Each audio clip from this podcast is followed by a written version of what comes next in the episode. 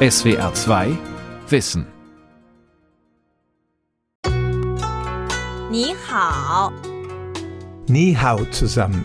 Das ist Chinesisch, genauer gesagt Mandarin-Chinesisch und bedeutet Hallo oder Guten Tag. Bemerkt, Ni hao. Ich werde am Ende der Sendung nochmal danach fragen. Dieser Gruß war der erste Ausdruck, den ich in meiner Chinesisch-App gelernt habe. Ich habe nämlich für diese Folge angefangen, ein bisschen Chinesisch zu lernen. Geht das in meinem fortgeschrittenen Alter von 64 Jahren noch? Ich kann gleich am Anfang verraten, dass ich nicht allzu weit gekommen bin. Aber hier werden einige Menschen zu Wort kommen, die das Vorurteil widerlegen, man könne im Erwachsenenalter keine neuen Fremdsprachen mehr lernen. Es geht sogar mit Chinesisch. Hirnforscherinnen und Sprachwissenschaftler werden uns erklären, wie das funktioniert.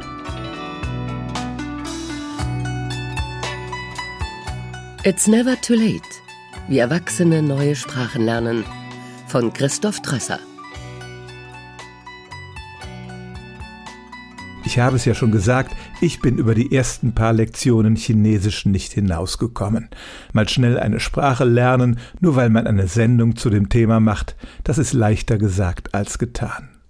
Anne Hübner, eine Grafikerin Mitte 50 aus Hamburg, ist weitergekommen. Sie hatte aber auch ein besseres Motiv. Ni hao, Anne. Ni ye hen hao.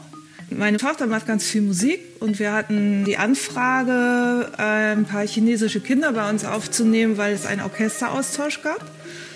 Und dann hatten wir hier zwei sehr muntere und fröhliche chinesische Mädchen zu Gast. Und am Ende der Geschichte haben die Eltern gesagt, dass wir herzlich willkommen sind, auch einmal dorthin zu fliegen oder sie besuchen zu kommen. Und da habe ich gedacht, wenn wir in China sind, ist es eigentlich ganz nett, dass wir ein paar Floskeln können, ein paar freundliche Sachen auf Chinesisch sagen können. Das finde ich ja auch hier immer nett, wenn man sieht, dass die Leute sich bemühen. Anne beschloss also, sich mit einer Sprachlern-App ein paar chinesische Grundbegriffe anzueignen. Und sofort hatte sie Bedenken, ob das in ihrem Alter überhaupt noch ginge. Die zerstreuten sich, als sie feststellte, dass ihre Tochter ähnliche Probleme hatte wie sie. Ich hatte anfänglich mit meiner Tochter zusammen geübt und die hat das auch alles vergessen. Das hat mir diesen Frust genommen, dass äh, ich mir das nicht merken kann und auch so dieses ängstlich sein, ich bin zu alt dafür. Weil äh, wir haben das beide gehabt. Oh Heng Gao Xing Rencheni heißt so, ich bin sehr erfreut, sie kennenzulernen. Und das hatten wir dann versucht, uns zu merken und das hat überhaupt nicht geklappt. Und das fand ich eben so witzig, dass eben die 13-Jährige sich das auch nicht merken konnte. Anders als bei vielen europäischen Sprachen gibt es im Chinesischen kaum Parallelen zum Deutschen, Vokabeln, die vertraut klingen und an denen man sich entlanghangeln kann. Das war auch meine Erfahrung in der Chinesisch-App. In einer Lektion habe ich zum Beispiel gelernt, die Wörter Niu Nai für Milch und Piju für Bier auseinanderzuhalten. Niu Nai, Pijiu. Die App hat mich dafür gelobt, aber am nächsten Tag waren die Vokabeln wieder komplett aus meinem Gedächtnis verschwunden. Lernen Erwachsene Sprachen anders als Kinder? Angela Friederizi, Direktorin am Max-Planck-Institut für Kognitions- und Neurowissenschaften in Leipzig, hat sich lange mit dem Spracherwerb beschäftigt. Kleine Kinder saugen die Sprache in ihrer Umgebung auf wie ein Staubsauger, ohne dass sie einen besonderen Unterricht nehmen müssen. Untersuchungen aus unseren eigenen Labors zeigen, dass Kinder im Alter von zwölf Monaten neue Wörter lernen können, dadurch, dass man ein Wort und ein neues Objekt, was dieses Wort jetzt bezeichnet, viermal miteinander präsentiert. Also sie müssen zeitgleich präsentiert werden. Und dann können die Kinder diese Assoziation besonders gut im Gedächtnis behalten, wenn sie danach schlafen. So diese alte Regel, legt das Buch unter das Kopfkissen, hat im Grunde genommen eine Bedeutung, wenn ich nach einem Lernen schlafe, dann kann das Gehirn dieses Wissen konsolidieren und kann dann auch am nächsten Tag besser zeigen, dass es dieses gelernt hat. Bei Erwachsenen reicht das Buch unterm Kopfkissen definitiv nicht mehr aus, wenn sie eine neue Sprache lernen wollen. Menschen können im Erwachsenenalter immer noch Sprache lernen, Sie tun das aber anders als Kinder, weil das Hirn im Erwachsenenalter schon ein anderes Gehirn ist. Die interessante Beobachtung, die wir gemacht haben, ist, dass das erwachsene Gehirn letztendlich sehr viel Hilfssysteme verwendet beim Sprachlernen, wie zum Beispiel Aufmerksamkeit, Gedächtnis, Motivation. Das sind die drei Komponenten, von denen man weiß, dass sie helfen beim Zweitspracherwerb mit anderen Worten, das erwachsene Gehirn ist nicht mehr so plastisch wie das des Kindes, dafür haben wir aber Erfahrungen, auf die wir aufbauen können. Wir wissen mehr über die Welt und haben ja schon einmal in unserer Muttersprache gelernt, komplizierte Dinge auszudrücken.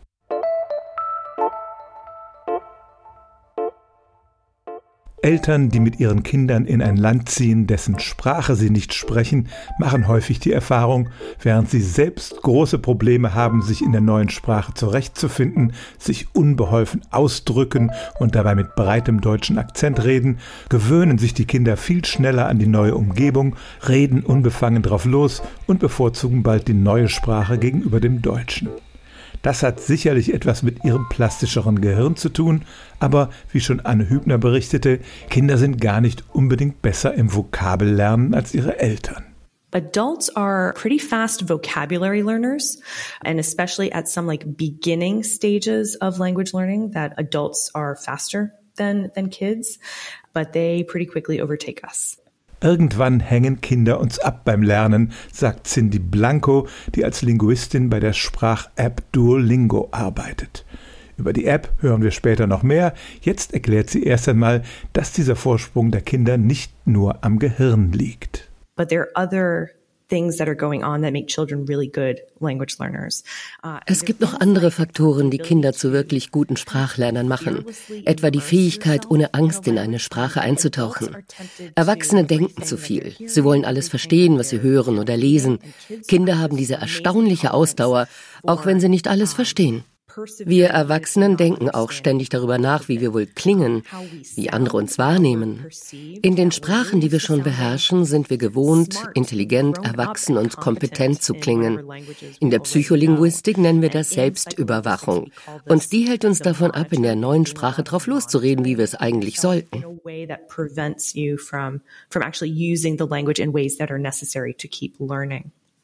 Wir Erwachsenen stehen uns also häufig selbst im Weg mit unseren überzogenen Ansprüchen. Wie war es für Anne Hübner, als sie in China ankam und ihre frisch erworbenen Chinesischkenntnisse anwenden sollte? Die Chinesen haben sich so unfassbar gefreut, wenn ich irgendwie nur kleine Sachen gesagt habe. Die chinesische Grammatik hat keine Artikel und man muss für alles immer ein Zählwort haben. Das heißt, man sagt dann, ich möchte ein Stück Apfel. Ich habe dann gesagt, ich hätte gerne einen Becher Cola und dann haben sie die Cola zum Beispiel, weil sie sich so gefreut haben, dass ich das sagen kann, immer in Becher gefüllt, wenn wir im Restaurant das bestellt haben. Aber das war sehr lustig, also es hat Spaß gebracht. Auch Anne Hübner hat angefangen, Chinesisch mit einer App zu lernen. Aber sie merkte schnell, dass das Alleinlernen nichts für sie war. Sie meldete sich bei einer bewährten deutschen Institution an. Und dann habe ich gedacht, ach, buch doch einen Volkshochschulkurs. Und das war so lustig und das war so nett. Wir waren da irgendwie 20 Schüler, die alle angefangen haben, alle verschiedene Altersklasse, von ganz jung bis etwas älter. Und dann habe ich das einfach weitergemacht. Die Chinesen haben so hübsche Zertifikate. Ich will unbedingt eine Prüfung bestehen und ein Zertifikat für meine Bemühungen haben. Und tatsächlich habe ich dann im Konfuzius-Institut gesessen und habe mit Studenten zusammen die Prüfung bestanden. Und zwar nicht die HSK 1, sondern schon die HSK 2. Und habe jetzt ein super Zertifikat im Flur hängen.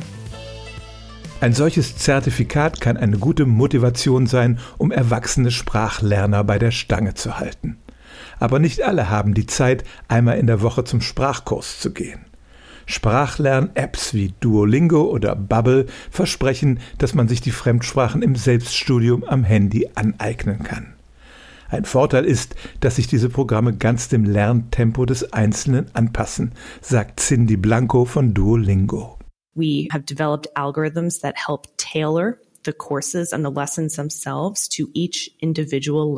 Wir haben Algorithmen entwickelt, mit denen wir die Lektionen auf jeden einzelnen Lernenden zuschneiden. Wenn wir beide Chinesisch lernen würden, dann sehen unsere Lektionen nicht genau gleich aus. Wenn man als Lehrer vor einer Klasse mit 30 oder mehr Schülern steht, kann man den Lernenden diese Art der Personalisierung nicht bieten. Für die App ist das dagegen ziemlich einfach. Wer ganz allein lernt, der muss diszipliniert sein. Viele steigen aus, weil die Motivation durch andere Lernende fehlt. Dem versuchen die Apps mit etwas zu begegnen, was man Gamification nennt. Wie in einem Computerspiel wird jeder Erfolg gefeiert und mit Punkten und kleinen Orden prämiert. Gamification soll die Lernenden dazu bringen, wiederzukommen. Selbst wenn sie die Lektion über Milch und Lebensmittel gemeistert haben, müssen sie morgen und übermorgen wiederkommen und auch nächste Woche. Sonst geht das Gelernte nicht ins Langzeitgedächtnis über. Wer dabei bleibt, der kann auch mit einer App beachtliche Lernerfolge erzielen. Duolingo hat in einer Studie Menschen, die mit der App Spanisch lernten, mit Universitätsstudierenden verglichen, die traditionellen Sprachunterricht bekamen. Das Ergebnis, nach 120 Stunden mit der App waren sie im Lesen und Verstehen genauso gut wie Studierende nach vier Semestern. Was aber beim App-Lernen unterbelichtet ist, ist das freie Sprechen, der Dialog mit einem Muttersprachler. Das soll in Zukunft anders werden mit künstlicher Intelligenz. Im schriftlichen Dialog wird damit schon experimentiert. Wir haben zum Beispiel dieses Tool, da liest man eine Geschichte. Danach bekommt man eine Frage gestellt, auf die man frei in der Fremdsprache antwortet. Man bekommt eine Rückmeldung etwa zur Grammatik und auch Hilfe mit einem Wörterbuch, um wirklich frei zu formulieren. Wichtig beim Fremdsprachenlernen, man sollte sich immer bewusst sein, mit welchem Ziel man lernt. Will ich die Literatur der anderen Sprache im Original lesen oder nur im Restaurant von der Speisekarte bestellen? Dann muss man ja die Ansprüche nicht so hochschrauben. Cerco l'estate tutto l'anno e all'improvviso eccola qua. Cindy Blanco hat sich selbst mit Duolingo auf einen Italienurlaub vorbereitet.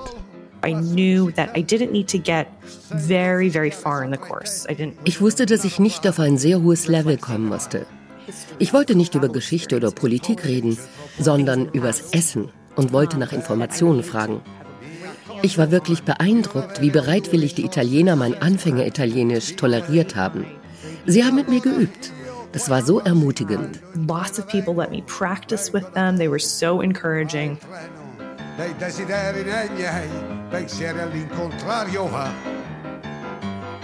Die Motivation fürs Sprachenlernen kann ein Urlaub sein, eine neue Liebe, die Literatur oder einfach das Sprachenlernen selbst. Manche Menschen sammeln Fremdsprachen wie andere Briefmarken. Ich habe mich mit Evan Gong getroffen, der in Berkeley bei San Francisco wohnt und im Innovationsbüro des Deutschen Akademischen Austauschdiensts arbeitet. Evans Eltern stammen aus China, aber er ist tatsächlich nur mit Englisch aufgewachsen.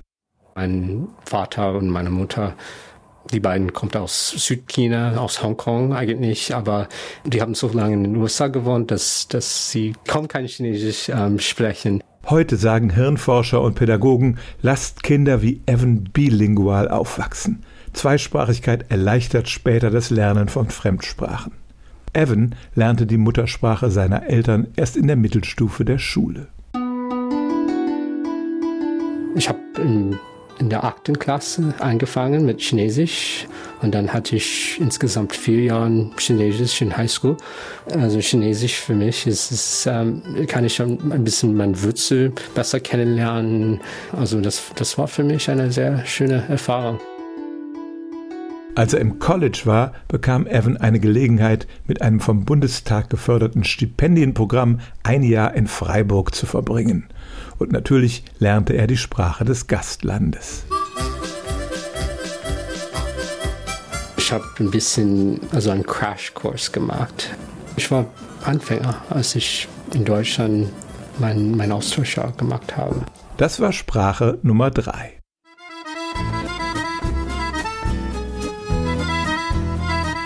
Ja, also nachdem ich meinen Austausch ja gemacht habe, weil Freiburg so ähm, nah an der Grenze ist mit Frankreich, dass ich Französisch ähm, lernen wollte und habe an der Uni angefangen äh, und dann Französischkurse gemacht. Und ich habe einen Sommerkurs in Frankreich gemacht und äh, in Berkeley gibt es äh, viele Sprachgruppen für, für jede Sprache und es gibt eine französischsprachige Gruppe, wo man dort hingehen kann und Französisch reden kann und ich mag sehr gern Französisch sprechen. Sprache Nummer 4 ist noch nicht das Ende. Ja, also dann nach Französisch wollte ich ein bisschen Spanisch, aber mein Spanisch ist nicht wirklich gut. Es gibt eine spanischsprachige Gruppe in Berkeley und ich versuche regelmäßig zu gehen.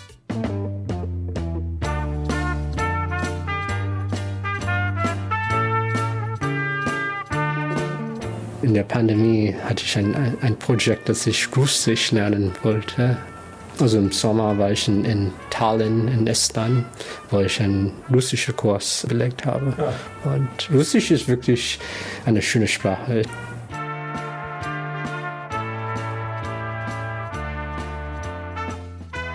Das waren jetzt sechs Sprachen.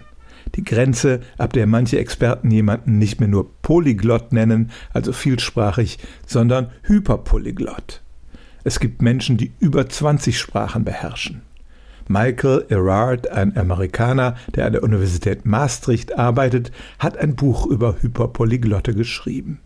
So because the hyperpolyglot as a figure was kind of shrouded in mystery weil diese Hyperpolyglotten von Mythen umgeben sind, habe ich so über sie geschrieben, als wären sie eine Art Ungeheuer von Loch Ness oder ein Bigfoot. Und ich habe mir den Mann angesehen, der als der größte Hyperpolyglott des 19. Jahrhunderts galt, dieser italienische Kardinal Giuseppe Mezzofanti, dessen riesiges Archiv ich mir angesehen habe. Dieser Kardinal soll 72 Sprachen aus elf Sprachfamilien beherrscht haben. Ein anderes Beispiel aus dieser Zeit ist der deutsche Diplomat Emil Krebs. Sohn eines Zimmermanns, der angeblich schon am Ende seiner Schulzeit zwölf Sprachen sprach. Französisch soll er innerhalb von zwei Wochen mit einem Lexikon gelernt haben. Am Ende beherrschte Krebs 65 Sprachen. Am chinesischen Hof galt er als der beste Mandarinsprecher aller Diplomaten. Was treibt diese Vielsprachler an? They're pursuing things for reasons that are idiosyncratic and that don't jeder hat ganz individuelle Gründe, die nicht unbedingt einen vernünftigen Sinn ergeben. Was mich beeindruckt hat, Sie erzählen auch von Sprachen, die Sie früher gesprochen und dann vergessen haben und wie einfach es für Sie war, die zu reaktivieren. Arbeiten diese Menschen einfach nur mehr als andere, so wie man einen Muskel trainieren kann? Oder haben sie ein gewisses Talent, eine besondere Begabung?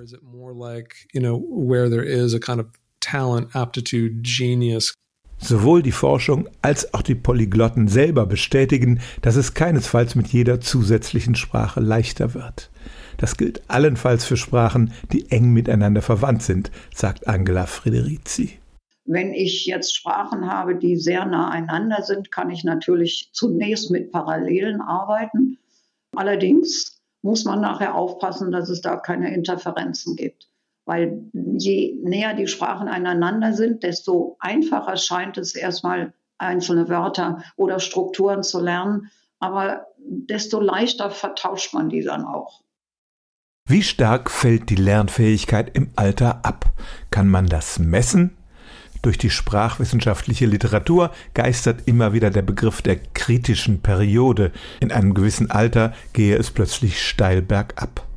2018 machten amerikanische Linguistikfachleute eine Online-Studie mit über 600.000 Menschen und bezifferten danach das Ende dieser kritischen Periode auf exakt 17,4 Jahre. Aber ein niederländisches Forschungsteam schaute die Daten noch einmal genauer an und zweifelt das Ergebnis an und dass die Lernfähigkeit angeblich genau dann nachlässt, wenn die meisten Menschen die Schule verlassen, muss keine biologischen Gründe haben. In der Schule sind wir sozusagen ans Pult gefesselt und müssen den Sprachunterricht mitmachen. Das garantiert zwar nicht, dass man die Sprache wirklich lernt, so ergeht es vielen Menschen in Ostdeutschland, die zu DDR-Zeiten jahrelang Russisch lernen mussten und oft alles vergessen haben. Aber in der Schule befindet man sich in einer Lernumgebung. Im Erwachsenenalter lassen Beruf und Familie meist wenig Raum für so eine zeitaufwendige Nebenbeschäftigung.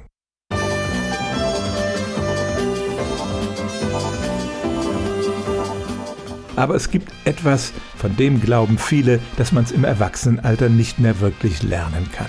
Das akzentfreie Sprechen einer Fremdsprache. Meine Damen und Herren, ehe wir mit den Nachrichten loslegen, etwas in eigener Sache. Äh, Der 2006 verstorbene niederländische Entertainer Rudi Carell hat seinen Akzent sicherlich als Markenzeichen gepflegt. Aber generell hört man vielen Erwachsenen, die eine Fremdsprache ansonsten perfekt beherrschen, an, dass es nicht ihre Muttersprache ist. Left me a little bit in the position I was once at a reception, where a lady came up to me and said, der amerikanische Ex-Außenminister Henry Kissinger kann oder will bis heute seine deutsche Herkunft nicht verleugnen. Zu stören scheint es ihn nicht. Aber viele Erwachsene haben Bedenken wegen ihres Akzents. Ich klinge doch bestimmt ungeheuer peinlich. Anne Hübner ging es so in China. Dort kommt erschwerend hinzu, dass im Chinesischen die Tonhöhe mitbestimmt, was ein Wort bedeutet. Also tatsächlich, ich hatte größte Angst davor, die Dinge falsch auszusprechen. Dann habe ich aber gehört, selbst in China die Leute nuscheln und alle sprechen die Sachen unterschiedlich aus. Es wird ja in Deutschland immer gesagt, man muss mit den Tönen unglaublich aufpassen, weil wenn du dann den, die Betonung falsch hast, sagst du plötzlich etwas, was du vielleicht gar nicht sagen wolltest. Aber du wirst überhaupt nicht irgendwie komisch angeguckt und Natürlich fragen die nach, weil ich habe sicherlich einen schlimmen deutschen Akzent, aber die Freude überwiegt an der Geschichte und das ist das, was auch so nett ist. Jedes Baby kann die Laute jeder Sprache der Welt lernen aber schon kurz nach der Geburt nimmt es die spezifischen Laute und Melodien seiner Umgebung auf und lernt die. Am Max Planck Institut für Kognitions- und Neurowissenschaften hat man sogar gezeigt, französische Babys schreien anders als deutsche. Das Französische und das Deutsche unterscheidet sich ja dadurch, dass bei zwei silbigen Wörtern die Intonation anders ist. Im Deutschen ist es immer auf der ersten Silbe. Mutter, Vater oder Mama, Papa, Hase, Vase, während es im Französischen ja umgekehrt ist, Maman, Papa, Enfant. Wir haben 2500 Schreie untersucht in beiden Ländern und haben diesen Unterschied gefunden, der signifikant ist. Und wenn Sie die Babyschreie hören, dann würden Sie selber sagen, oh, das ist Französisch und das ist Deutsch. Das können Sie genau unterscheiden.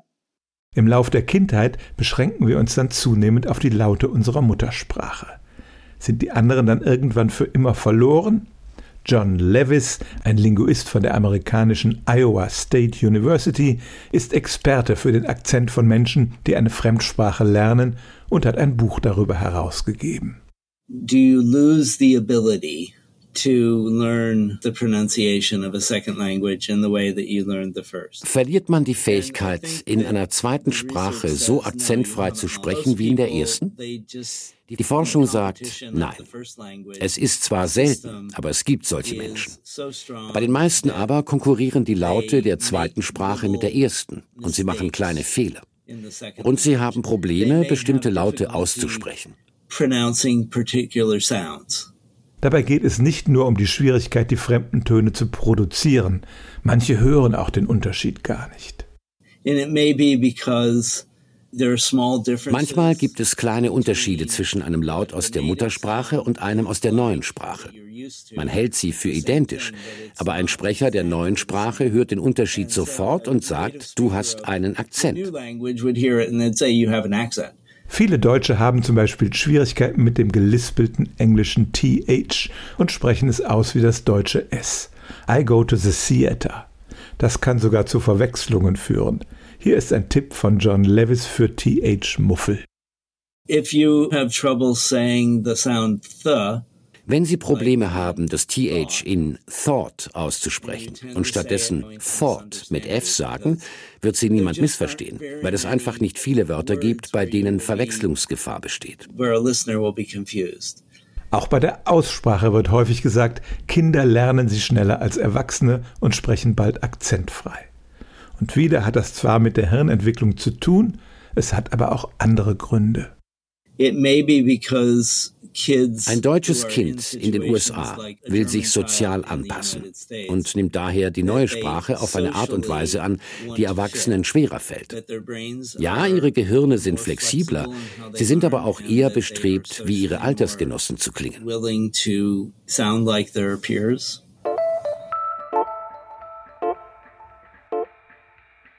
Das war jetzt eine Menge Forschung. Was für Lehren kann ein Erwachsener daraus ziehen, der eine neue Sprache lernen will? Hier sind ein paar Tipps von unseren Expertinnen und Experten. Wir legen großen Wert darauf, dass unsere Lernenden sich überlegen, was ihr persönliches Ziel ist. Wenn sie lernen, um in Urlaub zu fahren, dann müssen sie nicht so viel lernen wie jemand, der im Ausland studieren oder arbeiten möchte. Man will keine Sprachen lernen, man will kommunizieren meistens. Zu Hause zu sitzen und am Schreibtisch einfach eine Sprache lernen, kann man machen, aber wenn man sie dann nicht irgendwann benutzen kann, hat man sie dann auch, glaube ich, schnell wieder vergessen. One of the places that we know that makes the most difference einer der Punkte, die den größten Unterschied machen, dass man auf die Prosodie der Sprache achtet, also auf Rhythmus, Melodie und Intonation. Das macht schneller einen großen Unterschied. Make a bigger difference quicker. The language barrier is, you know, it's not a barrier, it's an opportunity. Die Sprachbarriere ist kein Hindernis, sie ist eine Chance. In Amerika gibt es diese Alles- oder Nichts-Mentalität. Wenn du die Sprache nicht fließend sprichst, Liebesgedichte schreiben und auf dem Kopf stehend lesen kannst, dann beherrschst du die Sprache nicht wirklich. Was ich von den Polyglotten gelernt habe, wenn man von einer Sprache auch nur ein bisschen lernt, was man vorher nicht wusste, dann ist das ein Gewinn.